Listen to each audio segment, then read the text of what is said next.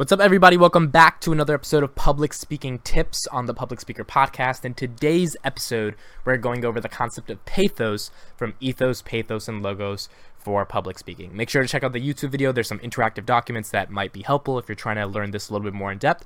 But without further ado, let's get into what is pathos for public speaking. So, what is pathos? Now, pathos is a Greek term for suffering or experience, and ultimately it's trying to appeal to the emotion of the audience that you're conveying a message to.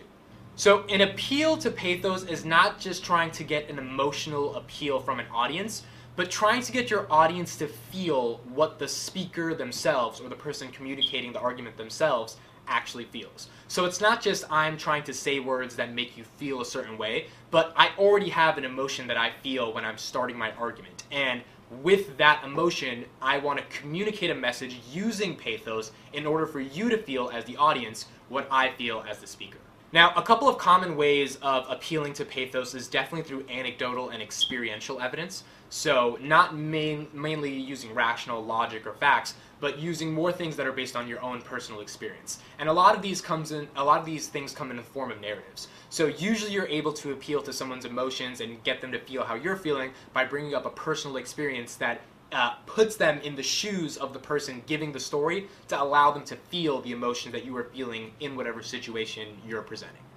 The values, the beliefs, the thoughts, the ideas of the person communicating the message is implicitly and explicitly within the message that you're communicating to the audience so that they feel what you're trying to feel as well.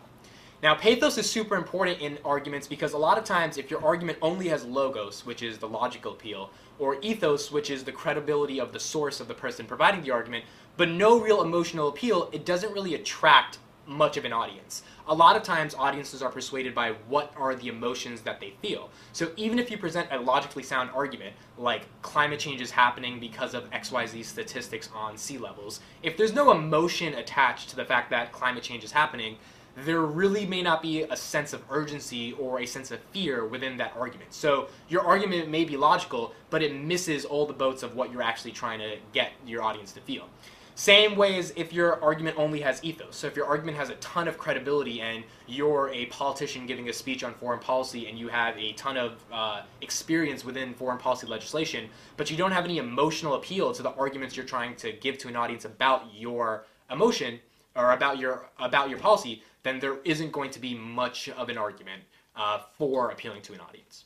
So, what are a couple examples of pathos? Now, pathos can be used a lot in effective communication or arguments or essays. Um, one of the ways I've seen it used a lot is in advertising. So, advertisements specifically try to appeal to some type of emotion of the consumer because they know that if they can get your emotion, they're most likely going to communicate their message. It's said that most people who buy into a company usually don't buy into their product, they buy into that idea. And if that idea sparks some form of emotion, usually there's a way to then get that consumer into your brand and then ultimately convert them into a customer.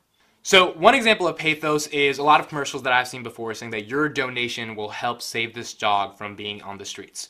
Uh, that's an appeal to pathos because it's saying that your donation, so it's implicating you as the person who's watching this. So already there's an emotional feel that I have the individual responsibility to be able to change something. And then we'll stop a dog from being out in the streets. So these are usually commercials that I've seen for like animal shelters or like programs that are uh, enabled to like help animals in uh, that that go astray. So your individual donation at that point is implicating you as the person viewing the argument or viewing the advertisement, and then the dog being saved from the street is an emotional appeal to why would you want to leave an animal out to the street? Uh, there's a lot of bad things can happen. Then all of those are implied within the argument itself. So that is appealing to the pathos of the person who's trying to effectively get your attention. Another example is your boss has disrespected you and you've missed a lot of important memories for work. It's time for you to do something about it.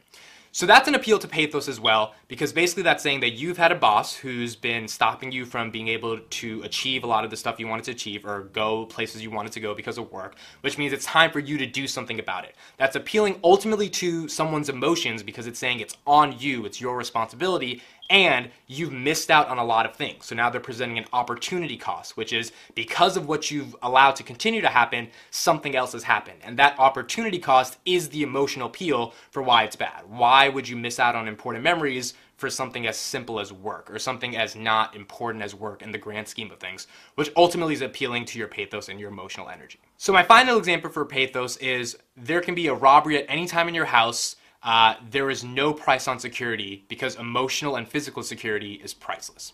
So this is also something that's advertising. It's appealing to your pathos. You're trying to say that you don't want to be robbed, you want to have a safe and secure home, and in order for you to feel that emotional and physical safety, you need to be able to be in a home where there is a system set up, which would be part of the advertisement, um, to catch people who are trying to do something bad ultimately again appealing to your emotional energy. Why would you want to live in a house that's not fundamentally secure? And when they're saying there's no price on emotional security they're saying that your physical well-being and emotional well-being comes before everything else. So regardless of the price it's not that important. What you should focus on what your pathos should be focused on is your emotional and physical well-being which matters more than anything else